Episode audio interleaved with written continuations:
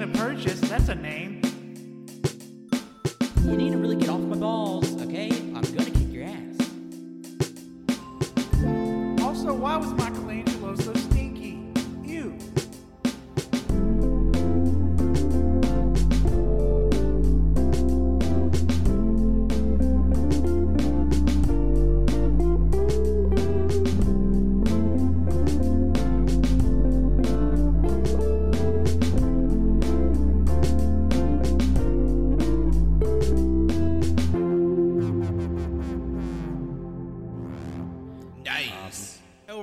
Welcome to a very special edition of AYCH Xtra. I'll be your host today, Patrick. And joining me today, give a warm AYCH welcome to Chris. How are you doing today, Chris? Good. Uh, long time listener, first time uh, caller, I guess. Well, so glad you can join us, and thank, thank you for uh, supporting the show all this time, being a, a regular listener and uh, supporter of the program. We really appreciate it. Yeah, I'm I'm happy to be here. Uh, I've been listening for so long. I there's a episode early on, uh, like before you were even on there, where the lads talk about everybody throwing up and pooping in like elementary school. That is like one of the most tr- transcendent pieces of art I've ever listened to. It's like episode. I feel like it's like 17 or something. Anybody new to the show, go back to the backlogs. Uh, find the one where they talk about the poop and the puke and the pee. I mean, I, I know for our show that's kind of like what episode is that? It's all about pu- piss and pee. Uh, but I think that's episode seventeen, like you said, back to school stories, where it's just exclusively about just like violent bathroom problems. Yeah, pa- pause this new episode, go back to that one, and then th- this will be like a companion piece. We won't talk about poop or anything, but you'll just, you know, it's like a flashback, and then we're here, and what this has become, where I'm finally on here to get to mention it. Uh, it's very appropriate because we are talking about a blast from the past today, and we'll, uh, Chris and I will be discussing uh, Power Rangers Once and Always, which is the 30th anniversary special of not only um, the Mighty Morphin season of Power Rangers, but also just the, the franchise in general. And this this was released uh, uh, eight, Wednesday, April 19th uh, on Netflix, and to I would say a pretty big acclaim. It's uh, the last time I checked, it was like number three in the top ten of U.S. Netflix. Yeah, I saw last night it was in like number nine in movies or something like that on there. It like scrolled past on the the screensaver thing, which I was kind of surprised about because like you assume like Power Rangers was popular, but you don't you never know what people are going to check out on on there. So and it's all been kind of trending on the internet too, pretty aggressively for like the last I guess coming up on a week here soon. What was it? It was Wednesday, so like five ish days. Yeah, so Yeah, because we're recording this on uh, April 23rd, so it's Yeah. been a few days, and uh, at least from my little uh, window into Tokusatsu Power Rangers Twitter, it's been very um, positive and very supportive in terms of the special. yeah, uh, more positive than I thought. Uh, I don't like follow a lot of stuff on there, but I know. Good lord, I don't know what that that sound came through. Don't know what that was, but uh, uh, it was it. People in like the Toku like realm get really negative really quickly that I've seen, and this one there's not a lot of infighting, uh, so that's pretty sick. I'm glad to see that. I'm glad to see people like enjoying something because I've I've like on both the wrestling side and the Toku side of Twitter, so it's just like just me like head down every day, just being like, can y'all can we just li- like something and not have like a controversy? That'd be so sick. It's like number of days without controversy on wrestling and toku Twitter zero. The day it's a day never goes by without some sort of uh, clash. But like I said, it's been it's been really positive from my end, and uh, and just personally speaking, I was pretty pleased with the special too. Like I had a smile on my face the whole time from uh, beginning to end. Yeah, I got weirdly emotional uh watching it. I think because like one I was like in kindergarten when Power Rangers started, so like I'm him, like I'm the one they made it for. Like I'm that de- demographic. I'm the guy. So uh getting getting to this point and like thinking about how I've been watching like people do spin kicks for 30 years and how like they've grown up and I've grown up like watching it uh it's pretty crazy. It just feels it felt nuts and then the fact that they kind of went like a I'd say like PG like 11 with it. Like they didn't quite eke up to 13, but they like they walked up to it a little bit with the the the act which we'll get more into, but just with almost like the the tone and the melodrama and the the action. It was kind of surprising and it it felt like I saw someone online kind of refer to which we can get into more in a minute. I don't want to jump the gun, but how Billy treats Trini's daughter Min with res- like he wants her to handle things in an adult way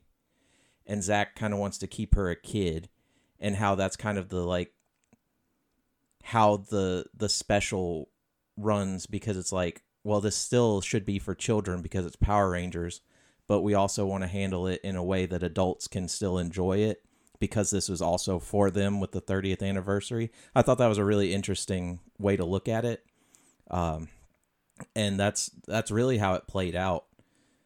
Just in general, like it's goofy, it's Power Rangers, but there was like a a, a gray to it, I guess. You know, a little cloud cover over the whole thing. Yeah, I, I definitely agree with that because they very much strike that uh, tone of like this is very cheesy with the dialogue and like the the plot, like you know, like original '90s Power Rangers, but it definitely has a maturity in terms of like you know dealing with death and like uh, a very like a more violent version of their villains that they've had up to this point in just a regular TV series. And I think for me, they had a, a, a very nice balance between that too.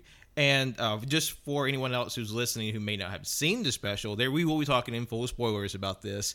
And just a quick summary: uh, this is, like I said, the 30th anniversary of uh, Mighty Morphin Power Rangers, and it features uh, several returning actors: David Yost, Walter Jones, Steve Cardenas, uh, Catherine Sutherland, uh, along with Barbara Goodson, Karen Ashley, Johnny Young Bosch, and Richard Horvitz, all from you know the first three seasons of the show, and it's about Billy Billy dealing with the um, recently returned Rita Repulsa in an android body, and how her return results in the death of a, an original Power Ranger Trini, and how Trini's daughter Min gets involved with sort of taking justice for the death of her mother, and and right away, even though I knew that was the plot of the special, it, it's still very jarring when you know uh, Trini's at Trini's character is like killed on screen by a robot, Rita Repulsa. Yeah, they.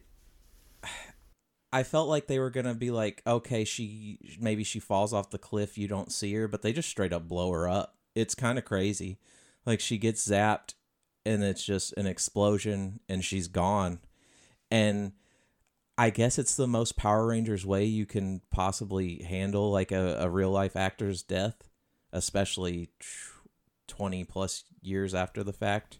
Uh, yeah, because Thuy Trang she died in two thousand one, and you know, she, and I wasn't sure like because like how how do you address something like that and, and like have like you know like a visceral death? Apparently, that seems supposed to be a little bit more uh, I guess graphic where the, they would, the camera would pan over the cliff to see like Trini's body like laying into rocks and rubble. And yeah, that I I saw something about that and uh, which I think they did like something like so the Pink Ranger that's supposed to be Kimberly at the time.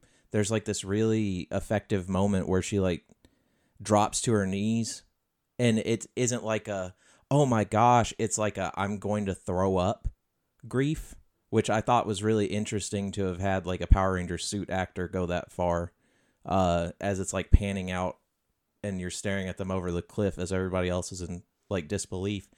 And it's also kind of true to the character and also the actor because had Amy Jo Johnson showed up for it, she was always like the ranger that was still trying to act her ass off.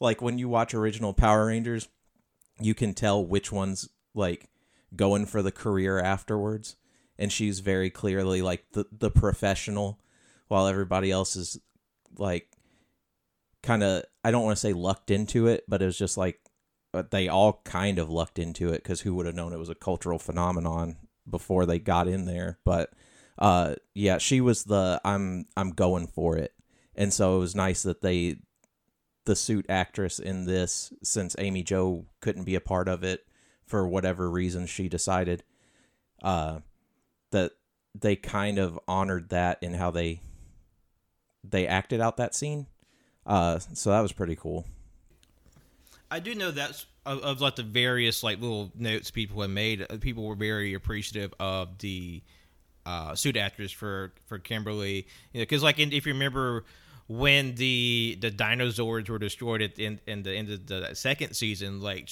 Kimberly character like tries like, has like this big dramatic like no as she rushes forward, they have to like hold her back as like the as the Zords are being like obliterated by like uh the evil villains. So it's very much in line with that character. And and i would say just for like the returning actors um the, the most surprising thing is like david yost and walter jones. This is the first time they returned to the franchise since they left their initial run of the show and for and, and for like pretty valid reasons because you know Walter Jones left over you know them not being paid enough and, and David Yost left from like homophobia on the set. And for him to come back and be sort of the the guiding like roles for the show it's like it really shows like how much the franchise and them have common over the years. And there's a real like I would say sincerity to the performance especially Walter Jones in my opinion Yeah, I, I thought the same thing, and it, it's it's weird to think because Billy did last so long. He was there up through. When did when did he end take of off? Zeo? yeah, I think so. I was trying to remember if he was in Turbo at all, but I don't believe he was. I think it's just Zeo. Uh, but it's crazy to think that Walter hasn't been involved since season two when they they left like a quarter of the way through the season i think which is as yeah for the peace summit. Yeah as an adult those episodes are incredibly jarring. Uh because as a kid you don't really pay attention but now you watch it and they have like they only show them in the suits or like from behind and stuff like that or like stock images of them like staring up at zordon.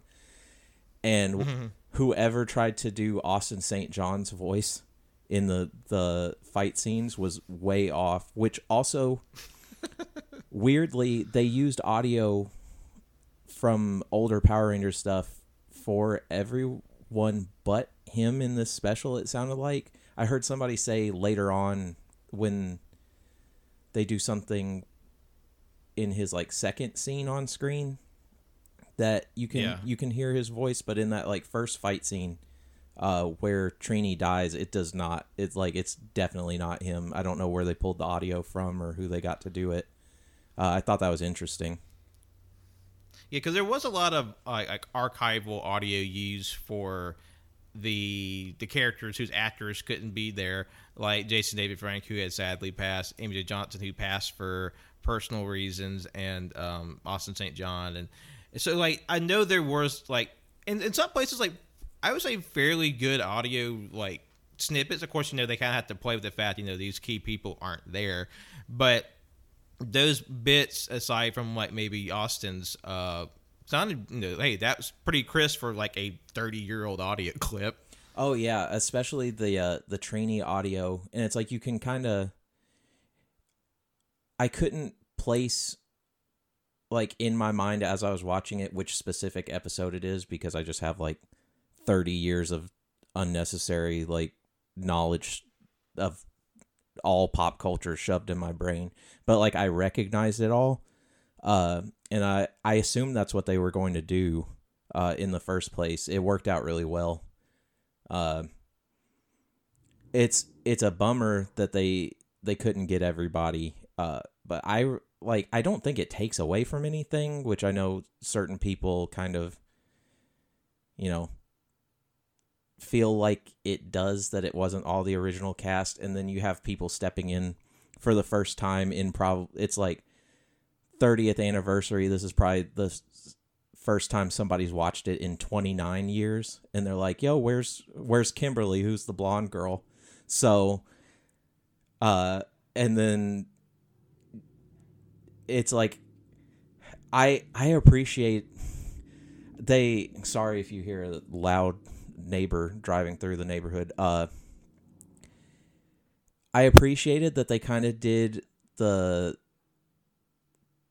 the like 2021 dune version of this special where they're like we're not really going to explain anything if you've you didn't watch seven six or seven seasons of this. So uh just assume that like we know what's going on and you just have fun.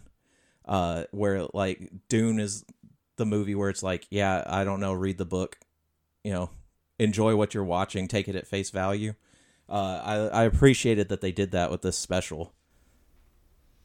Because I, I think uh the reason why there's not a lot of explanations for some of the things that happen is that I think they correctly assumed that the people who are watching, a lot of people who are watching the 30th anniversary, they already know a lot of the lore and like the details from, you know, the last 30 years. I mean, me myself included, my hand is raised, like, and I was I was pretty uh, satisfied with like how they address certain points in the special, like how you know that for the first time in the show's history did they specifically mention the Z wave, the moment in the in the in space season where Zordon sacrificed himself, sends his energy out to destroy all the nearby villains, and that that was never given an official name. That was always just like a fandom term, and they used that specific line in the show, and just- just like it's just steeped in Easter eggs and how Rita's return. You know, when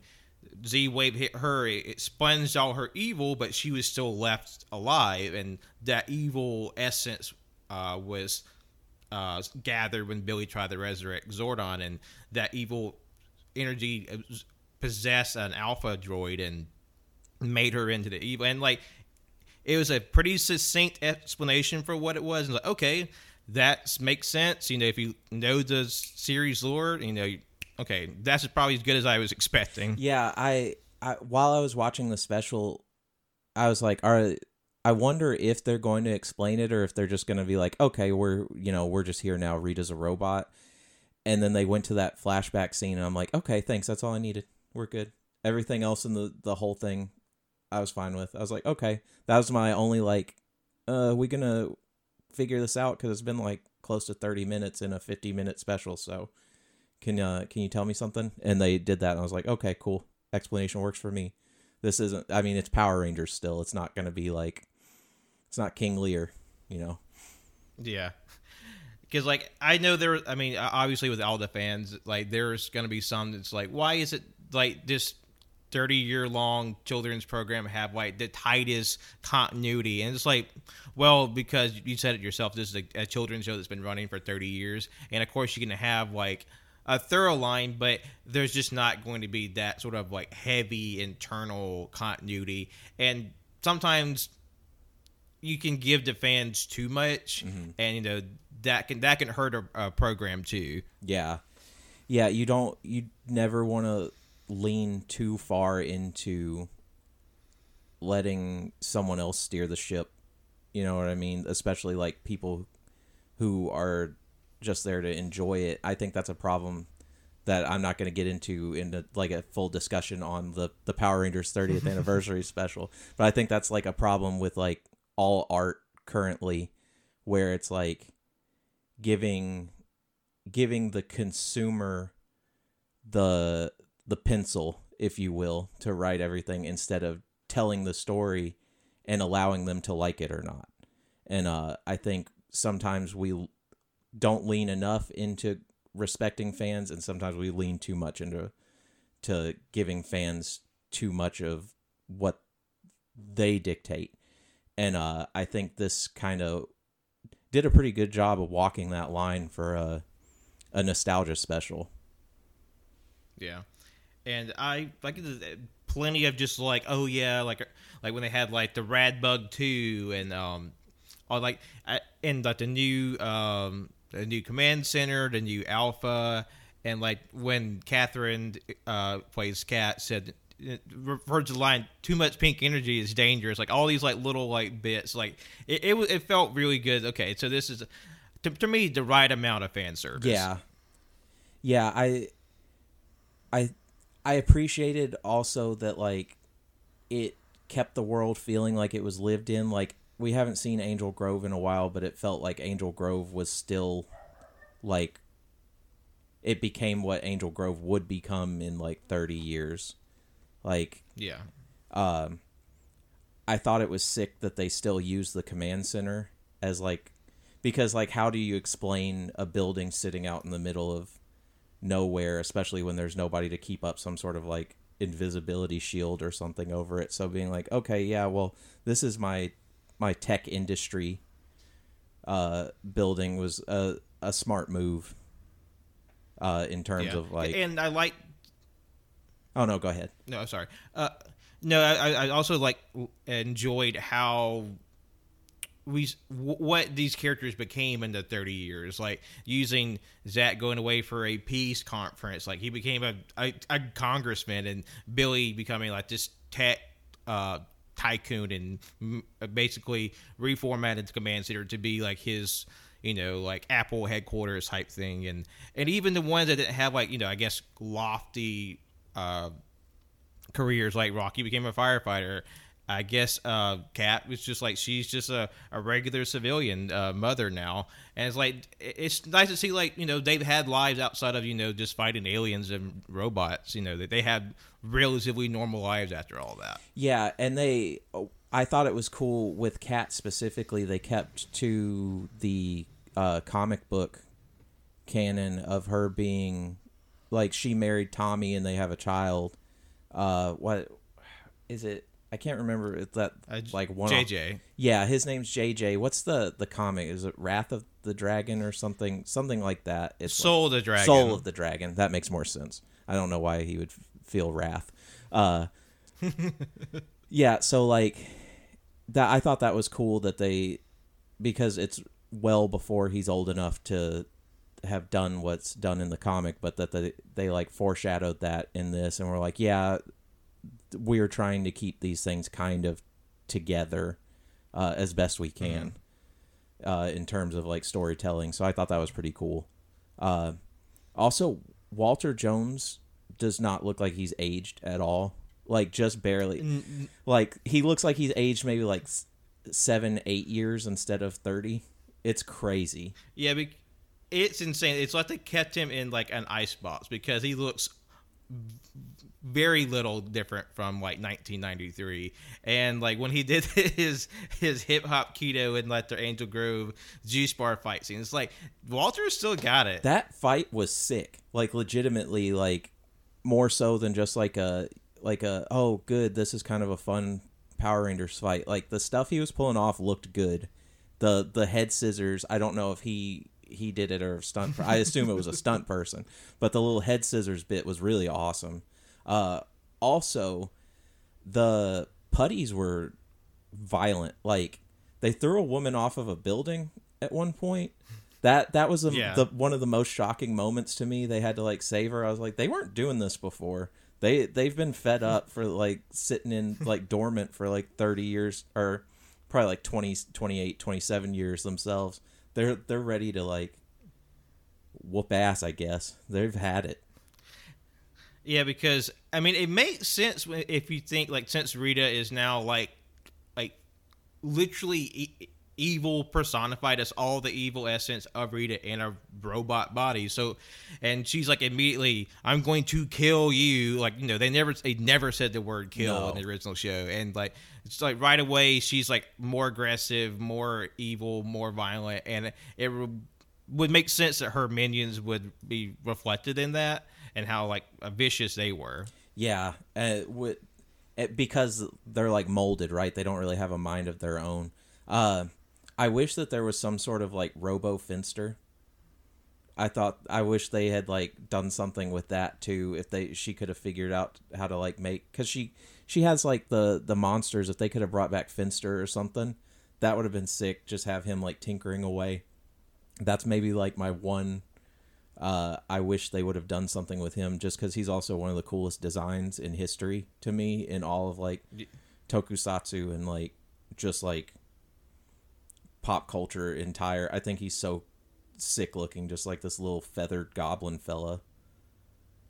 It was like like with twigs growing off his fingers. Yeah. And, and for the toy collectors out there, the Lightning Collection version of Finster is like insanely detailed with all these little tiny props. Uh, I don't know if it's on camera. It's like behind me in the corner. It it may be my favorite of the the Lightning collection of all of them, which is an Amazon exclusive. So if you didn't know it existed and you're looking for it, I'm sure it's on there. It's like 25 bucks. It's if it's the one toy you own of the villains, it's the one that's worth buying the most because it's so awesome.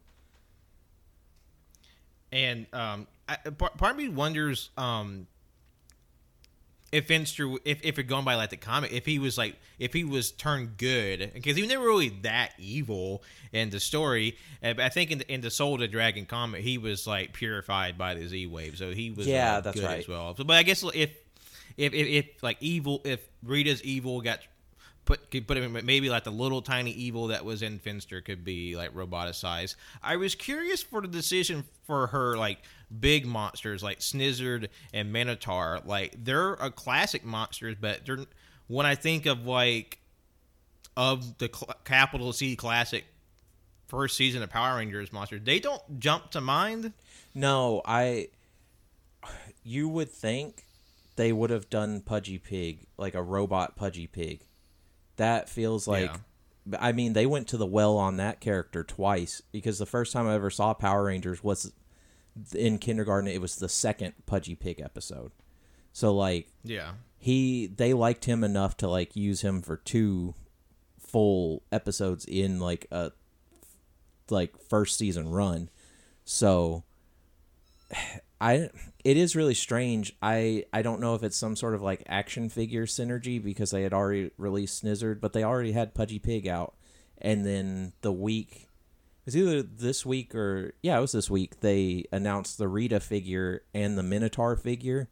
And the minotaur figure's been i like i believe leaked if not who he was just that there was a monster for that wave coming for maybe before they even were like shooting the the special. I may be wrong on that. I can't keep up with when but it's been announced for a long time because it was supposed to come in a wave with the uh uh wild force red figure.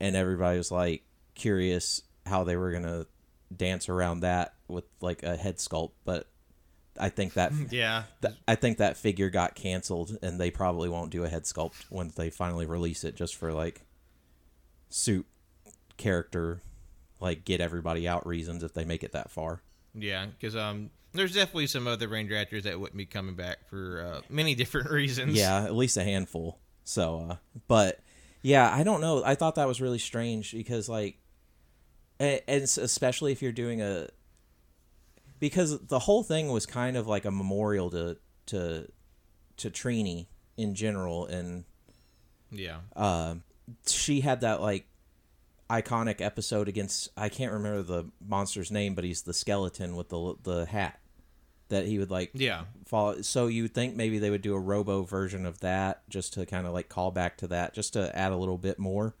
Uh, but yeah, those two just are not. I like I can think of so many. Like if you go Power Rangers monster, there's like at least like ten maybe that I would think before I'd even come across those two in my head. So And I'm not even counting like Rita's like minions, like uh, Goldar, Squat, Babu, Scorpina. Although if Scorpina came back, I would have done about ten flips. oh yeah, that would have been so awesome. Welcome back. This is part two of my discussion of the Once and Always Power Ranger special with my guest Chris, and we're just gonna get uh, back to action to borrow a phrase from the series. to get back into some of the details of the show, you talked about the putties being more violent, and I was really impressed by like how violent the Rangers would get sometimes, and um, especially in the the third act uh, battle with Robo Rita in Bandora Palace on the moon. Yeah, they uh, that I think when we talked about it when we were messaging about it, that was like the thing that stood out to me immediately was just like how it I, because they were like, well, she's a robot, so they can get away with it a little more than like Yeah, uh they honestly went like X Games mode with the the violence. uh specific there's a there's a point where Billy ran her through with his power lance where it's like you see her and then you see it just like go up through her chest and I was like, well that's new for Power Rangers. Like that was the first like, oh okay moment uh that and then when Trini's daughter Minh throws the the daggers and like pins Rita up against the wall and then Zach just uses the the uh, cannon for like probably effectively the first real time in I know he's like shot it before but this was like the first time where it's like oh yeah he has a, a cannon axe that he's actually using here. And it, it was it was vi- like incredibly violent. There even to the point where rocky like dives and stabs i guess it was minotaur i can't remember. Yeah, because um, yeah Snizzard snizzard was the one that the Megazord yeah. monster. okay. I was trying i couldn't remember my yeah so he stabs minotaur when he's on the ground and he does like a diving like jab down and Kat even goes man rocky that was pretty hardcore. So they they even kind Uh, of acknowledge it at least. And like I, I was ready for like you know when they were just going ham in that last action sequence like is Kat gonna just like no scope somebody shoot like arrow through the head or, or something. Like i was kind of expecting like they were gonna go crazy. And uh, for what they did they went all out. I and one scene i love with Minh who sort of at this point has you know been officially chosen as the new yellow ranger when she does the move where all the putties are around her, but she does like reaching back and over and like swipes them all with her her dagger. That was a really great move. Yeah, I I thought that looked awesome. Uh I'm kind I'm almost surprised they didn't like decapitate a putty where like she they just like hit it and it like the head pops off into like the the clay, like the digital clay that they did this time around. Uh Yeah, at, at the rate they were going, I'm really surprised they didn't pull something like that off because it was just so so aggressive. It was sick. I enjoyed it, uh, but not like too much to where like a kid can't handle it. You know what I mean? So that was nice. yeah. I mean, I'm sure like if a little kid was watching this with their Power Rangers parent, it'd be like, "That's that was sick. That was awesome." And like if I saw that at 10 years old, I'd be uh, hitting the ceiling. Yeah, all I wanted at that age was to watch people kick people and to watch swords. So that would have been like right up my alley. Because like Yeah. I w- I w- when I was young, that's all I was searching for was just like martial arts and swords and sorcery, and Power Rangers kind of melding those up to like a, a certain degree was like cool. Um, yeah, that there were a lot of like pretty. They did a lot of like out of suit fighting, which I thought was interesting. Uh, especially because I know uh, for uh, Dino Fury, they kind of talked about how they that was not fun to choreograph for them, like ha- Yeah. having to figure out how to shoot them out of suit fighting stuff. So I thought it was pretty interesting that they like went for it in this special with the uh with like they these people haven't done this in a long time. You know what I mean? and like a, Yeah. a whole a whole point of the plot was that they couldn't morph because they could get tracked. So they had to be out of those suits whipping ass. Uh, I and that was really most of it, honestly. They they would like jump in and out of like morphing in in their suits, but it seemed like they probably spent more time fighting out of them, especially in like any real significant way than in the suits. Yeah, because like I said, they had that built-in plot explanation that Rita, you know, since she's using the energy from captured Power Rangers to power machine to go back in time to essentially kill the Rangers. You know, literally while they're sleeping in bed, I'll kill you. Like just like, oh wow, Rita, she go off, and um, and because she's using Ranger energy to kind of trap them, they they walk around in civilian form a lot to avoid being detected, and I will say, the, probably the difference between um, any other reunion specials is probably there's only like essentially four or five main like combatants. So I'm sure that's easy to choreograph and like um, the number of bodies they had for like the the Dino Fury reunion and especially Dimensions in Danger. Yeah. And uh one thing we're kind of forgetting to talk about is that uh, the major plot point for this is that Rita was like trapping Rangers to she was like shrinking them down through Snizzard's new abilities, I guess, where uh and then hooking them up to this device that you later figure out is a time travel device so she can go tell Rita on like the day of the dumpster uh if you will uh that like basically what basic give her intel be like this is what happens don't let it happen again. Uh Yeah. which is why the morphing was such an issue because they could find them and they in another like Hasbro synergy moment they have like all these little action figures on the hooked up to the machine on this little like display shelf that like that's what's happened to them all. They've all been shrunk and they're all getting like their life sapped out of them I guess to uh to make a time portal uh so you see like all sorts of rangers. I I honestly half expected them to show other rangers like out somewhere instead of just talk about them because they had so many captured. Uh, I wonder if they left that open in case they want to do any sort of future reunion stuff where they're like, oh yeah, we can.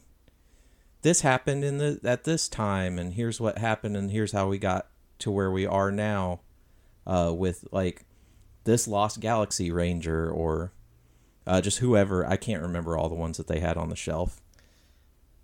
Uh, they had a they had a, a nice I guess array. They had you know since Jason, Tommy, and Kim were captured from the originals, so they had uh, Zeo, Lost Galaxy, Wild Force.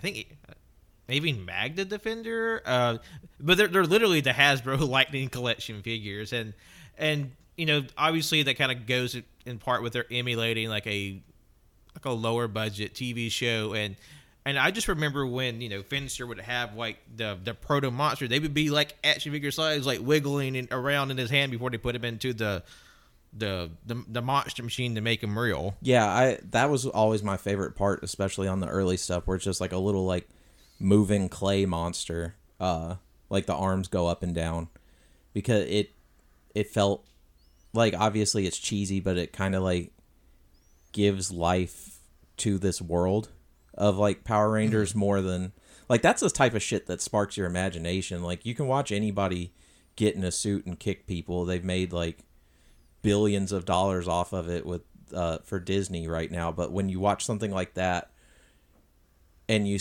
you see the the heroes, but then you see the little like goblin guy, and he's got this little clay toy that moves and it becomes a monster. That's when you that's when your brain starts going, "Oh, this is interesting." Like that's always the stuff that got me into things. Like you watch a movie like The Labyrinth and you see the little like goofy caterpillar character and you're like, "I want to know more about that stuff. I want to know more about the little clay monsters that Finster's making." Everything else is like Yeah. it's like what you expect. Uh and then that's where you're I feel like that's where you start to get kind of a creative mind as, as a young person when you see these things. And so that's what I always appreciated about Power Rangers is it like it kind of in those moments opened up like this creative like part of my brain that like other stuff that's probably like honestly done more damage than good over over the years because I can't do math but I can think about all this stuff. Uh, that's what kept me like interested in the world I occupy and worlds that I could create is the little things like that. So like Yeah, I, I do. Oh, I'm sorry. I was gonna say, so maybe a kid seeing like, oh, they shrunk this person, and it's kind of like my action figure.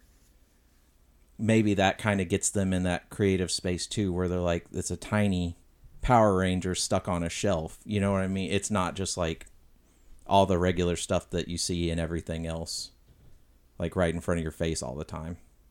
It's the little moments. and, and like you said, like there's just there, especially with the original series when they're taking like the the original Sentai footage, there's just so much little detail and that's ne- not really expounded upon, but it's it's just eye catching enough. To, Like I want to know more. Like you know, like what goes on inside Rita's castle, what goes on in the command center. Like you, you're given just enough to wonder about, and like especially when, in, when things like you have toys and and a show like this that really just engender that imaginative speculation. I feel like that's very important for kids, and th- I think there's a line at toward the end of the uh, special where like like morphing grid it has limitless possibilities and like to me the morphing grid is just like imagination energy at at least in my interpretation of it because you know there's no set parameters for it not hard rules anyway and like you can just kind of do whatever you need to make the story happen Yeah, and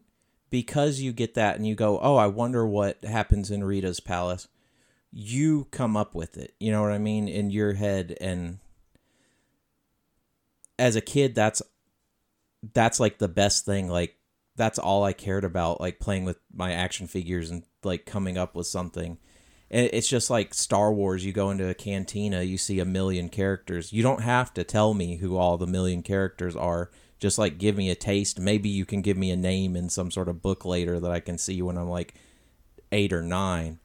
And then I, mm-hmm. I, I think a lot of like world building stuff is that people do now is a little bit of a detriment to imagination.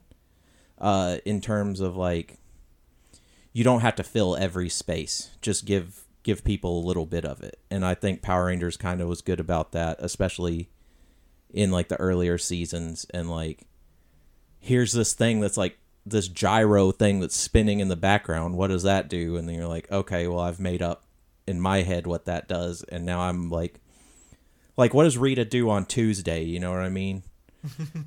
when when it's not on screen, what are they up to? Like where's where's the bathroom? You know what I mean? Yeah. For me, I always wondered like what happened when you know she threw her wand to Earth from the moon and it, it made the monster big, but when she inevitably lost, it's like who goes to get it? I I thought about that I was like, ah, it's probably some like magic like dissipates and pops back into her hand sort of thing.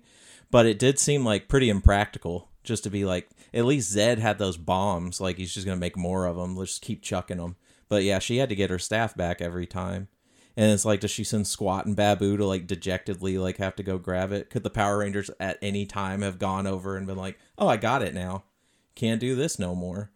So, it's just like, oh shit, I never thought about because like I guess at a, at a certain point I was like, my head canon was like like you said, Gold Goldar or Squatt Baboo who just like it's like you stupid idiot, go get my stick, and he's like flies hours to Earth, he picks it up and flies back, and she's just sitting there like tapping her foot, like waiting on to get back. Yeah, that's why it takes a week uh, for them to to do anything because she's got to reset every time because she's got to send them on the trek for her staff. It's like finding the Dragon Balls. You gotta gotta go through all the trouble of flying halfway across the world to get it. Um, but yeah, I just in general, I really like this special. I'm I was planning on giving it another watch last night actually to prep for this and just because I thought it was sick and I wanted to see it again. But uh Yeah, in in the south right now, I don't know if anybody listening is aware of this, but allergies are really terrible. Uh and yeah. I was down for the count, so I I was like getting ready to turn it on. I was just like out cold. Uh, but yeah, I another thing I appreciated about the special was the kind of relationship that everybody seemingly like kept up with each other. Like it seemed like they didn't see each other all the time, but they probably talked regularly. Uh, yeah. which I think is probably true to life for some of them because of the like like Comic Con circuit and stuff like that. Um, so it's probably a little easier for them to like jump back in that role and talk to each other because they probably do see each other more often than uh, than not. But also the relationship between uh, Zach and Min because he became like her her guardian. Uh, Yeah. I I really appreciated that that part of it. I thought it was like because they they always kind of have like a uh they like pushed a like Zach and Trini narrative later on. I don't remember if they did it on TV. I know they've done it in like or maybe I'm making that up in head canon. I always but like I feel like there was a point where it was kind of like they teased Trini and Billy being close, and then they moved away from that, and it was like Zach and Trini spent more time with each other. But I might be making that up because I know in the comics they they kind of do a Trini Jason thing. Uh, but it was it was nice to see that he like he took over that role of like okay I'm gonna uh, step in and care for my friend's daughter and try and raise her. Uh, and then she's like resentful of Billy because he accidentally caused Rita to come back and like blamed him for her mother's death in the special. Uh, so that was also interesting to see, like, because they don't really touch on heavy stuff like that in Power Rangers. Anyways, like, there's kind of some. I mean, there's like girl accidentally starts the apocalypse because she just wanted to go outside because she was uh, experimented on or whatever. Uh, Yeah. That that's about as heavy as they get, you know, just into the world stuff, not interpersonal drama, unless it's like a Dear John letter episode. because I, I do think it's it's very appropriate that uh, once again that David and Walter were sort of the the pillars of this special because Billy and Trini's character had been so close, and like I you know I, and Walter was to me he kind of felt like he was a lot a lot of ways the heart of the team in, in different uh, moments, and it really shows through here. And and and like I just like to say, I just really appreciated like the sincerity that came from it. Like I loved uh, how pater- like immediately paternal um, Zach became with with Minh and and how they gave Minh's space in the special to feel like that righteous indignation. Like she has a she has a reason to be angry at them for one being secretive and like their exploits being a result resulting in her mother's death and and them not like making Minh to be the bad guy. Yeah, she's young and she had and she's kind of like acting out in brash ways, but at the end, she's they still acknowledge that the things she's feeling are, you know, she's right to feel those. Yeah, and even Billy kind of acknowledges. Like he beats himself up, and I don't. In the special, it's like he feels bad, but he also doesn't like sit there and let like the words of a, a grieving teenager like derail him, which I think a lot of other stories might do. He's just like, yeah, I screwed up. It sucks. I feel bad. She's gonna feel what she's gonna feel. I hope she forgives me. Uh, which I thought was interesting because they just didn't like swing so aggressively that like pity party way. He's just like he kept moving forward. You know, like we got to figure this out. We're gonna figure this out, whether Yeah. this teenager forgives me or not. So I thought that was pretty interesting. because they still have to stop this evil robot witch, and you know he can't, you know, kind of like sit in his like gloom corner and be like, "Woe is me, I ended the world." Like, we still, we still have to get up and fight this, and I, I really appreciate him working through his grief and his, you know, failure and to, to sort of make a resolution and. And I loved like their call to action was the Bandora protocol the, to nod to the Sentai and just like basically like this big bat signal sends out to all the uh the Rangers. And, you, and when he, when they're going through the co- screen on the command center, you see like all these other places that the series has happened, like Turtle Cove, Astro Mega Ship, and and like the show like even Power Rangers are still active, doing their thing, even when you know their seasons have ended. Yeah. And uh they they just did a lot of nods to to people from the past. I like I wish there had been more Bulk and Skull involvement, but I liked the like quick nod to them like they're still at it, still bros doing what they do because they've they've appeared more than most of these actors have at this point uh in the series. Yeah. And then having the the juice bar still around was awesome. Uh I someone mentioned they this is like one of those like I wish they had done it too because I kind of looked around for it, but like like a plaque with Ernie on it maybe just because he you know he's another actor that had passed that was part of it. I thought that would have been nice just to acknowledge like like but maybe canonically they were like, "Eh, Ernie's still around." You know what I mean? So Yeah, sorry I dropped my phone. That's true. Hopefully that didn't pick up. Uh but yeah. no, I think it'd be fine. Uh, but yeah, I I liked all the little nods and stuff like that. I I just thought the special was it made me feel emotional because of the passing of time, and then just like you know, fi- uh, an actress that never really got her like full chance, kind of getting a whole special made in her honor, and then they they did that tribute at the end to everybody that wasn't there and who who's passed away and stuff like that which like I knew they were going to do something like that but I completely forgot about that that scene of uh Kimberly singing with the guitar and them all sitting around with each other. So I was like oh yeah this is incredibly effective. Uh I I also I wish they had done uh, like suit acting for the Megazord scene I didn't think it looked bad though. I thought it like it didn't look good by like a lot of like see, but it was like a specific level of charming, and even the way that they killed Snizzard with the Megazord was a little bit more over the top than normal with like the way they slashed him and kind of like dove over him and like I don't know they whoever was choreographing this one was like yeah I'm gonna have a good time with Power Rangers this month. Yeah, because uh, I know that was uh, like a smaller criticism people had because the uh, the suit for the Megazord. I don't know what condition like a, suit would have for the Megazord would have been in, or like what the logistics was to get that back. But I wasn't like bothered by the CG and it. I mean, you know, we, we saw you know, how the, the the CG Ninja Megazord from uh the Power Rangers movie and I was I was kind of hoping that Aisha would have been a part of the, the, the team in certain ways. Like she was just like, "Wh- "Where's the nut kit bucket? Yeah. That, that kills bad guys instantly. Just kick them in the nuts."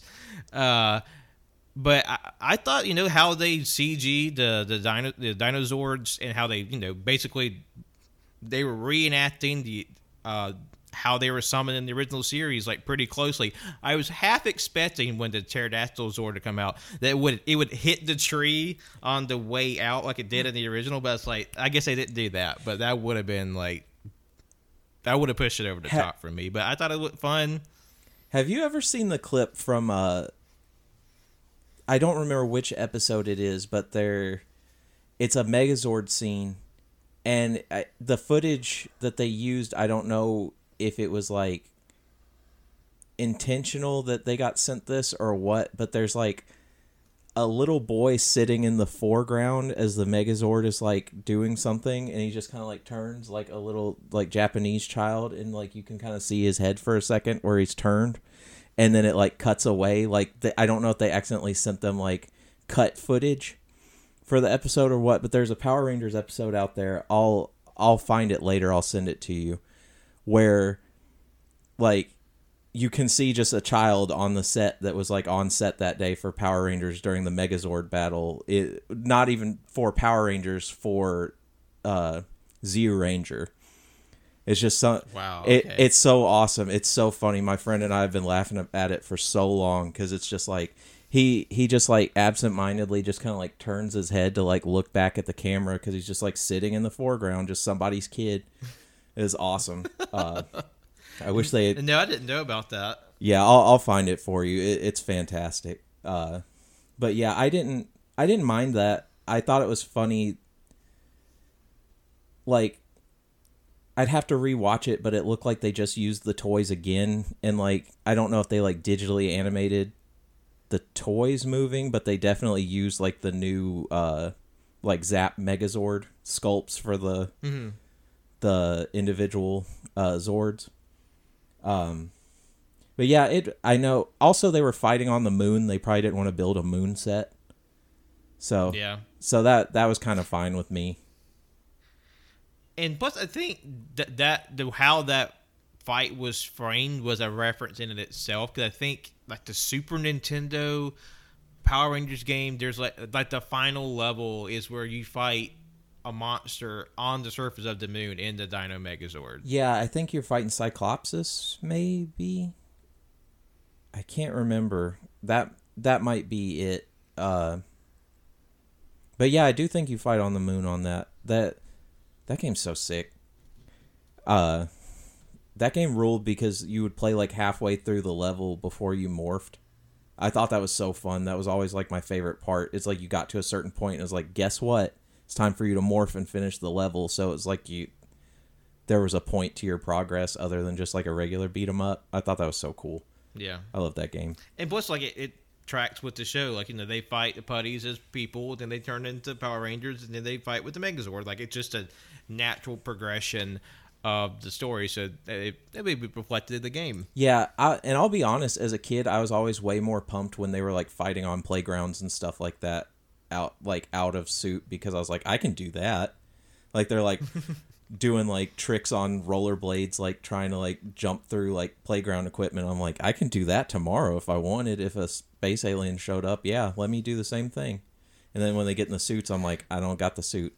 Fair play. You got that one. Yeah, because I I do remember um, one of the the benefits of the special is people were just like re-releasing like basically super cuts on Twitter of ex actor uh, fighting putties and their civilian forms. Like you, you saw a lot of like Rocky's uh, fights, Adams fights, and you know kind of went down the list. And like how you know a lot of them were you know accomplished martial artists, so they were like really you know very proficient in what they were doing. And you know not just jason david frank but like the rest of the cast and you, you realize oh yeah they're all you know or i wouldn't say all there's definitely some that were more this is an actor we kind of got them to do some punch and kicks versus like these are martial artists we hired to be actors but you, you really see like how creative they were in, in their fight choreography. Yeah, and you you really can see those putties catch one every once in a while, like Mm-hmm. that they kept in there like a, a stiff shot to the chest or something like that. I'm like, oh, so which also like because of my like loving violence as a kid, loving martial arts brain, I'm like, heck yeah, like. I, I got the same thing from that that I would get from like a Jackie Chan stunt just because it like it looked sick. I don't I know it's not real, but like there are moments where it was accidentally real and as i grow up with it i'm like that's kind of cool like they were throwing a couple of those on accident and caught some people so. But yeah, yeah uh, like you know like billy or, or jason like actually throws a potato and then like just clocks like a stunt guy in a putty outfit. And he's just like oh i'm so sorry. Yeah he probably like goes down quicker than he than he would have in the scene just so he can get a break. He's like man that that amy jo johnson is just like kicking the shit out of me today Well, she just like split kicks and just like knocks two people on their back. which I actually I feel no, it was a suit actor. I was gonna say I feel like uh, I've seen stuff with the the stunt people, but I know there was a. I I've watched like behind the scenes stuff for the movies. There's like a very very buff woman that was like doing a lot of the choreography. Uh, that like I wouldn't want to get caught by her either. So rough day at the Uh, office. oh, I, yeah. One uh, one last little suit actor bit. I really love Rita's Robo Rita's suit actor because she had just a lot of like flourish in her moves when she does like her her twirling of her wand. She does like this little bit with her dress. She flings it around, and we haven't touched on it much, but like Barbara Goodson really knocked it out with her return as Rita, like the original uh, English dub voice actress for Rita, and she had a lot of great lines in that. Just a, a really killer performance. Yeah, it it's almost you almost forget it like it felt so like natural and like back and like comforting that you forget that it's been just as long since she's done it that it's it's been since some of these rangers showed up. It, it's kind of like you hear Goku's voice again you just assume he's been doing it forever because he has, but she hasn't been this character in however long. And uh yeah, that was awesome.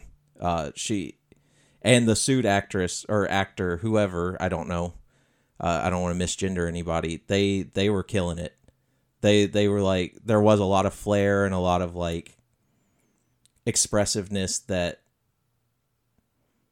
you don't always get from those characters. So that was awesome especially when like Rita was never like the combatant villain, and for her to like take just a a personal role in like com- fighting the Rangers, it's definitely like you know just a, a signal like, how everything is different for this one. Yeah, that and that is that is true. She was never down like in the trenches, so that it's kind of, it is cool to finally see like. Which is probably in my mind, I don't even think about it, but that was probably like as they're writing it, they're like, "We're finally gonna have them fight Rita," and uh yeah it was great. She would the she was great doing the like bringing that character back to life and then like physically whoever was in the suit just knocked it out of the park. Mm-hmm. and one last little bit they just kind of really just put a cherry on top is at the end they recreated the original mighty morphin intro with like all the new bits from the special. Yeah. Uh oh also before we have to stop, uh, take another break, the Ron Wasserman soundtrack is what took it from like feeling like somebody was doing a nostalgia special to actually feeling lived in for all these mm-hmm. 30 mm-hmm. years. It it it came back to where it's like okay, we're we're back in it because it it didn't feel like you were in something different because he composed the the tracks for this. So it felt like you know you hit the stop button at the end of my the Mighty Morphin Power Rangers saga, and you waited however many years and you press start again, and this was just like the the final little bit of it, the final fifty eight minutes or whatever it was of the six seven year journey that you went on. Yeah, it it it really was like incredible. If, who all they were able to get back, and despite how limited the roles may have been, like it's still good to see like all these familiar faces and like sounds and voices. Like there's just all these different pieces working together that just make it feel like this is just such a, a fun, fulfilling package. At least uh, I would say for the both of us. Yeah, and who cares about anybody else? If we liked it, that's all that matters. That's why we're doing a podcast. I, I mean, honestly, because like I was I'm from because it's on Letterboxd and I put in my review. Like I'm not going to try to sit here and sell this to anyone who's not like a 30 something Power Rangers fan because like I know it's probably not going to land for anybody else who's not in that demographic, but I enjoyed it. I, I watched it in my room on my iPad and just like I was just giddy. Like this just feels right and I, I enjoyed it and you know it, it anyone else who's kind of sour on it, you know, that's their that's their opinion. But you know, for me, I was I was pleased, very much so. Yeah, same. And there's far far worse in the franchise than than this special. There, yeah, there I've I've seen the absolute bottom. So this this was actually like shockingly refreshing at how like well and how much detail they actually put into it. Uh, because there there have been some darker years and darker episodes. So we're going to take one more break and then we'll be right back with the conclusion of our discussion of Once and Always. Be right back. Hello, everyone. Welcome back. Part three, our, our final portion of the show. We're just going to give up our remaining thoughts and maybe touch about a little bit more on general uh, Power Rangers favorites. Uh, and since this was a reunion special, I wanted to ask you before we left, what are some of your other favorite reunion specials from Power Rangers? so Forever Red is the one that like sticks out to me the most. I think. Uh, I I get them all confused. I don't remember which one's which. Uh, and then what was the reunion during Dino Charge? Dino Charge. Um. Now, now you went and made me. Uh, space. I think that was the one that had uh, Austin St. John come back, correct? I did he come back for that or, Or was he- that Beast Morphers? See, that's what I can't remember. There was a more recent one that I really enjoyed, and I think it was. I didn't get all the way through Beast Morphers yet, so it had to have been Dino Charge. But I can't. Look, we're old. uh, Like we're taught. Anybody that's listening to this, we really love this stuff. We've been watching it for thirty years, and we can't keep up with any of it. Even like you, we need like the like, we need the young brain in between us. That's like, hey, how about you talk about this? And they're like, oh yeah, we we need that like we need the Conrad wrestling guy that's like, tell me about this. And we're like, oh, yeah, I can recall all that. Yeah, just like a, a couple good old brothers talking about the the day and the and the Power Rangers scene. Um, I, I one I, I do want to take a chance to watch just because of like it's Jason David Frank's last special, uh, Dimensions in Danger from Ninja Steel, where it had like not only his return, the introduction of like a great concept in the Power Rangers uh, franchise. The Master Morpher basically allows him to use all of his Ranger forms, and just like a huge uh, cast of returning um, form, uh, Legacy Rangers. Yeah, I still haven't gotten to that. I forgot that was Ninja Steel that it happened in, uh, which is such a strange season for them to have like pulled that off in. Uh, like thinking back on it, um, that's one I need to get to. Uh, I think Austin St. John came back in Beast Morphers, or it might have actually it might have been Dino Fury. Did they do a? Be- because I know it's it's based off the the Sentai reunion where it had the three Dino series at the times, uh, Zyuranger, Abba Ranger, and Kyoryuger. So, So yeah, because they yeah, would have been because it, to di- be. it would have been Dino Charge Dino- because yeah. Kyoryuger is uh, Dino Charge's uh, Sentai footage counterpart. Yeah, which I've been man, you talk about like the Sentai footage counterparts. I've been going back and forth between watching the third season of Power Rangers and then watching Kakuranger. It's it's like so crazy watching like Rito and how goofy he is and then watching uh oh shoot, what's his name? The like he's like Lord Demon Jr. or something like that where he's like this guy with a guitar. Like he's like a like playing piano and like playing like punk guitar and like yelling at everybody and then he turns into the skeleton warrior demon. It's so cool. But just like the like goofy like switch up of that between the two uh i'm trying to think of what so they did forever red. They did they did something did they do something during megaforce or super megaforce Because Super Mega Force was the was at least the second season. Super Mega Force was like their version Re- of Gokaiger, where they Yeah. had where they had um, the Ranger keys, and they had like each. Well, not, I didn't see much of it, but they had an episode dedicated to a certain uh, season. Like uh, Casey, who is Jungle Fury Red, came back for an episode, and uh, I forget her name, but she played Lightspeed Pink. She came back, and then they had the the Legendary War, which you know was kind of un- underwhelming for a lot of people. They had several Rangers come back, uh, like Jason David Frank, Hector David Jr. Uh, from Samurai, um, that TJ from Space, Yeah. like uh, and uh, a lot of them. that's that's the one I put out of my mind. That's why I have trouble with the because I watched Mega Force and Super Mega Force like on an iPad while I was playing video games, which was probably the best way to watch it because those are kind of rough seasons. But I, I remember them doing like a big where like multiple people came back and it kind of like left me cold and I was like, "Oh, okay."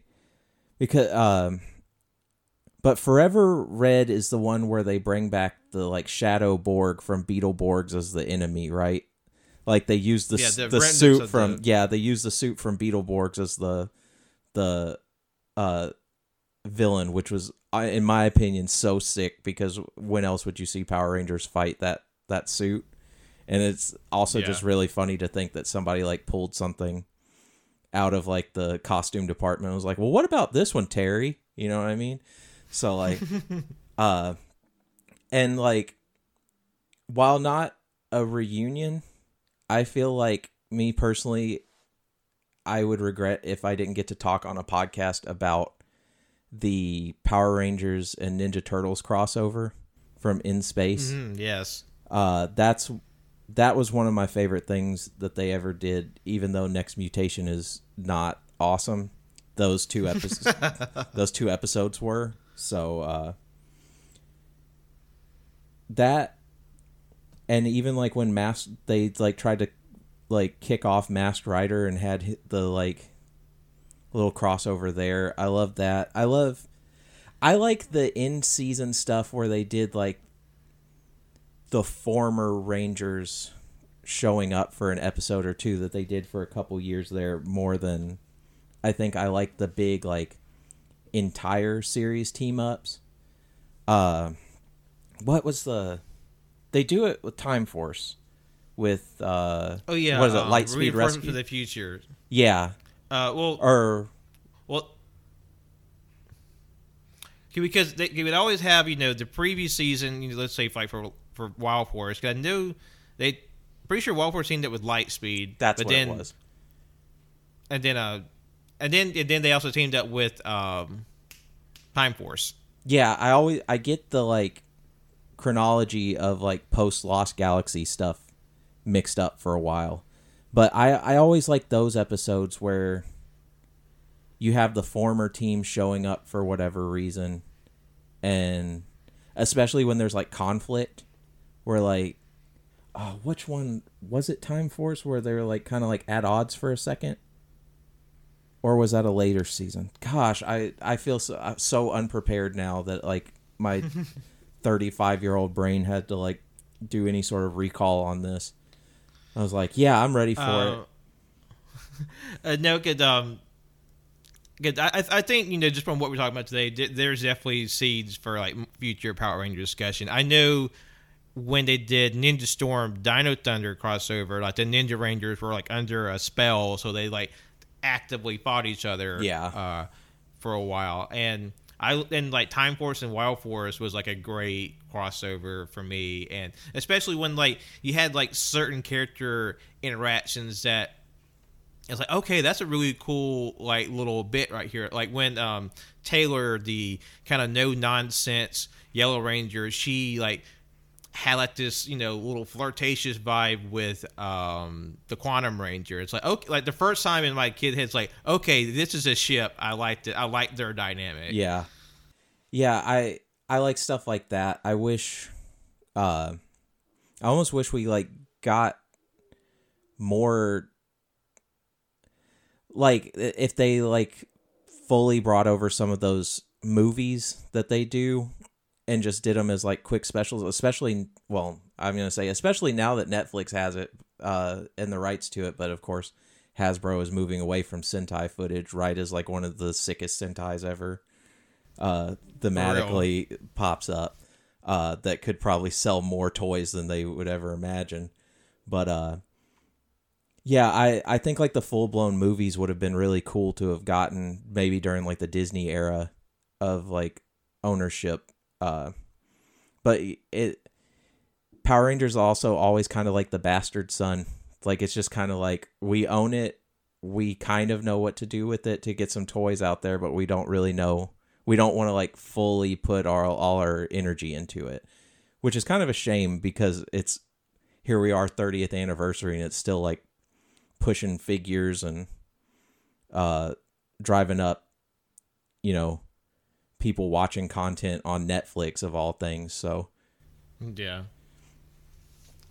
Um, I know in terms of like one of the bigger like anniversaries, I really have a lot of affection for uh, Once a Ranger, the 15th anniversary special that happened during Operation Overdrive, which is by some a, a a very middling season, but like that being a very bright spot in it, and which had Johnny Young Bosch uh, come back as Mighty Morphin Black Ranger uh, two, along with um, Xander, Mystic Force Green, Bridge, who had been promoted to SPD Red, um, and then uh, Dino Thunder Yellow and uh, Ninja Storm Blue, and that opening sequence where they all p- coming in like one by one, great, and like the big team up battle at the end. I still really love because like it's only seven minutes that final battle at the end, but they cram a lot in it. It's funny. I still have not watched Operation Overdrive, but I did watch that special, and it like did not click with me. And it is it it's so awesome. Um, I had forgot that Adam even came back for that. Gosh, it's crazy that that was 15 years ago. It doesn't feel like it, No, at all. That that seems like a closer season than like most. Like that seems like closer than RPM, which was definitely after the fact. So, golly, the passing of time, man. It, it makes you know. I just feel like I'm gonna just turn into Thanos dust and like blow away in the wind. Uh, but I mean, it just just shows show like how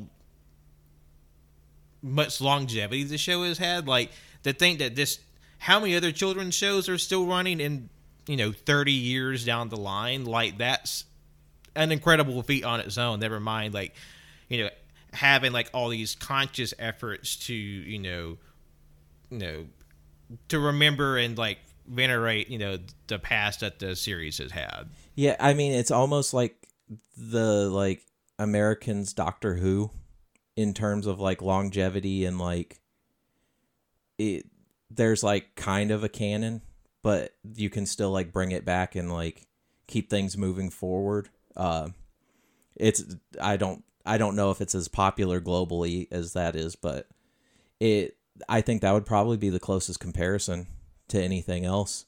Like even though it kind of does get buried, there's all like there's always a kid getting into Power Rangers and it's not their parents doing it. My nephew like just randomly one day had turned something on Netflix and like suddenly he knew all about oh, I can't remember which series he started. It wasn't this was before they took it took them all off, which thankfully they're all on YouTube now. Uh but he just like started a random Power Rangers series one day on his own at like 3 years old and then was coming and telling me all about everything about it and that just happened if you put this show in front of children, they're going to get into it and they're going to do it on their own and absolutely I think that's like its legacy. It's like it's fun, it's bright, and it's going to to hook you at the right time. And you know, I I'm lucky in that I can like still enjoy things like this without kind of being like maladjusted or like like I can still be a full grown adult and then be like, yeah, but I also like watching Power Rangers in the same way that like yeah people watch B horror movies, and it's like it's not like the the highest form of art in the world, but I enjoy it and it's fun to me. And uh, yeah I appreciate that this show kind of has that staying power with a, seemingly a lot of people. Yeah, it's like you said, like you know, even if even when I wasn't like actively paying attention to the series, like I would still see like Halloween time, like uh, going around the little kids dressed as Power Rangers, and it's like okay, I it, it to me or it was always refreshing to see that still there. Then when the Macy's Thanksgiving Day parade, there's a there's a Red Ranger balloon in it, and and just to have like all these little things from like a something I loved in my childhood, that's something I can I enjoyed into my adulthood. That it still has like this cultural relevance, whether it's big or small. To me, like that's very, you know, I guess rewarding to me. Like something I've enjoyed my whole life. It's still out there making you know memories and impact for you know all these new generations of, of kids. Yeah, and I i anybody that like randomly tunes into this and is like, "Oh yeah, I like Power Rangers," and you can still like, you have the ability to still watch this stuff, like within yourself without being like, "Well, that sucked." Go go. It's all on YouTube now, so check out some of the other seasons if you never did. Uh, it's kind of like Pokemon. It didn't all like end like begin and end with like generation one. Uh, and there's actually some stuff of quality out there like Time Force is amazing, RPM is amazing.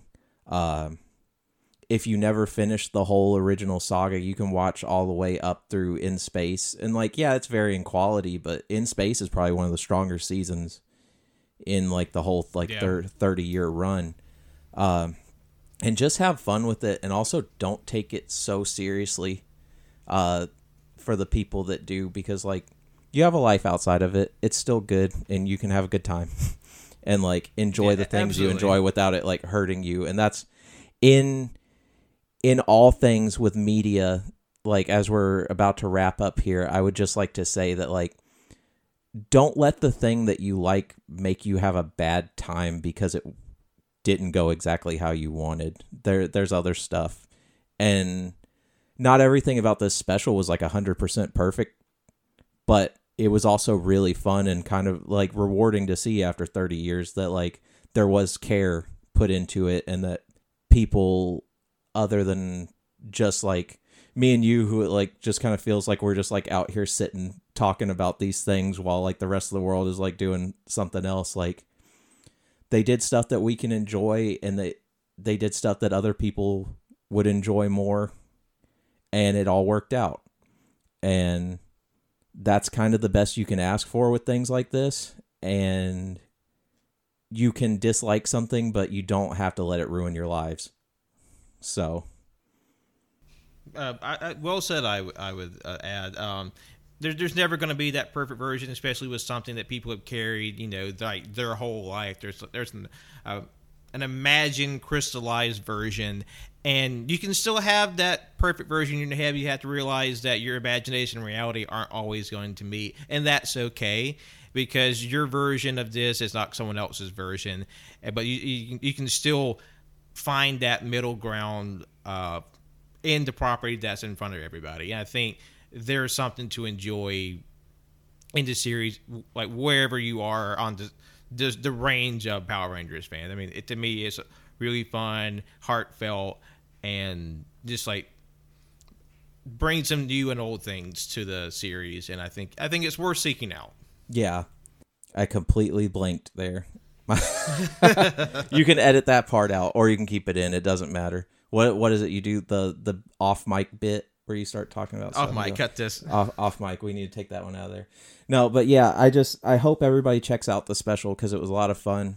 Uh, I hope we can do this again about our like shared interests because like I would love to have like a Kamen Rider conversation at some point because I know Lord knows we've talked about it in the DMs enough. Uh, and I'll also feel like I've shaken off my podcast dust enough because it's been a long time since I've done this. So, uh, yeah, check out the special. Check out more Power Rangers stuff if you haven't. Uh, and right now, if you like Power Rangers, there is a large, like, thing to pull from, especially now out there uh, for the first time in years between like Ultraman and Shout Factory getting some of the Kamen Rider series and stuff out there. Uh, and a lot of it is available for free on Tubi and YouTube.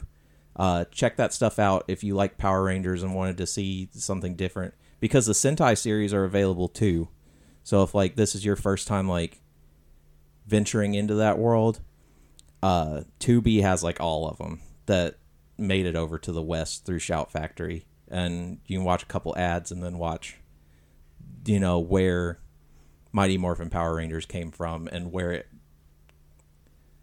like, you can see where the White Ranger came from because those suits, other than that one, were never used here except for in a, Meg, a Super Mega Force episode, which is pretty interesting. Um, so it's all they were out there. alien rangers that was just never mentioned. And yet, Tubi is an invaluable resource. If you're uh, into Tokusatsu, they have so much like Sentai, Kamen Rider, Ultraman on there. Like that's something that I, you know we talked about it before on the show. Tubi is something you should reach out for. Not a sponsor, but we would hope to be maybe one day. Yeah, that. um, but y- I was gonna say they're they're with the way they host content, they could probably afford to if they if they're hosting some of that stuff, they could certainly send y'all a few bucks to promote for them. I mean, you know, I would live for that AYCH Tubi collaboration. Let's make that happen. Let's go. Let's do it. Tubi, are you listening? Please listen to Tubi. Uh, AYCH now streaming on Tubi. Um, but uh, thank you, Chris, uh, so much for joining me. Uh, just great to, to finally talk in person, or you know, in person, quote Yeah. quote, remotely, and um, because I think this just sort of just like wets my whistle for like more Power Rangers discussion, Sentai, Toku, whatever you want to talk about. I think there's plenty of room for that in the future. If you want to hear more Tokusatsu talk from AYCH, I have a on hiatus uh, for the moment Ultraman Files, but with the new Ultraman series, Ultraman Blazar, starting uh, this summer, you can expect that to come back. I have four full episodes discussing uh, Ultraman in its different forms on the AYCH main channel. So go please check that out. That's been a lot of great response to that, and I'm excited to get back to it later this summer. And as we wrap up, Chris, if you would uh, please let everybody know uh, what pe- where people can find you at. Uh, if you want, I'm on Twitter at xwilkmanx. Uh, I just tweet bullshit, man. It's nothing, nothing crazy. so like, if you if you want to follow me for a little bit and then get annoyed by something I say and unfollow me, that's fine. I get it. Uh, other otherwise, I'm just kind of living. So, but I I appreciate anybody listening to this. Uh, hopefully we'll get to do it again sometime soon and I'll I'll talk about Power Rangers and stuff like this any day. Right, sounds good. I definitely think we can make that happen. And um, for everyone else out there, be sure to like, rate, and subscribe wherever uh, podcasts are found. This has been a special on AYCH Xtra. That is the third pillar in the AYCH network behind the main channel and Caging Greatness, the Nicolas Cage movie review podcast. Follow us on wherever you're on socials Twitter, Instagram, uh, Letterboxd, Twitch, YouTube, on all that. Just search AYCH podcast. All you can hear, we're there.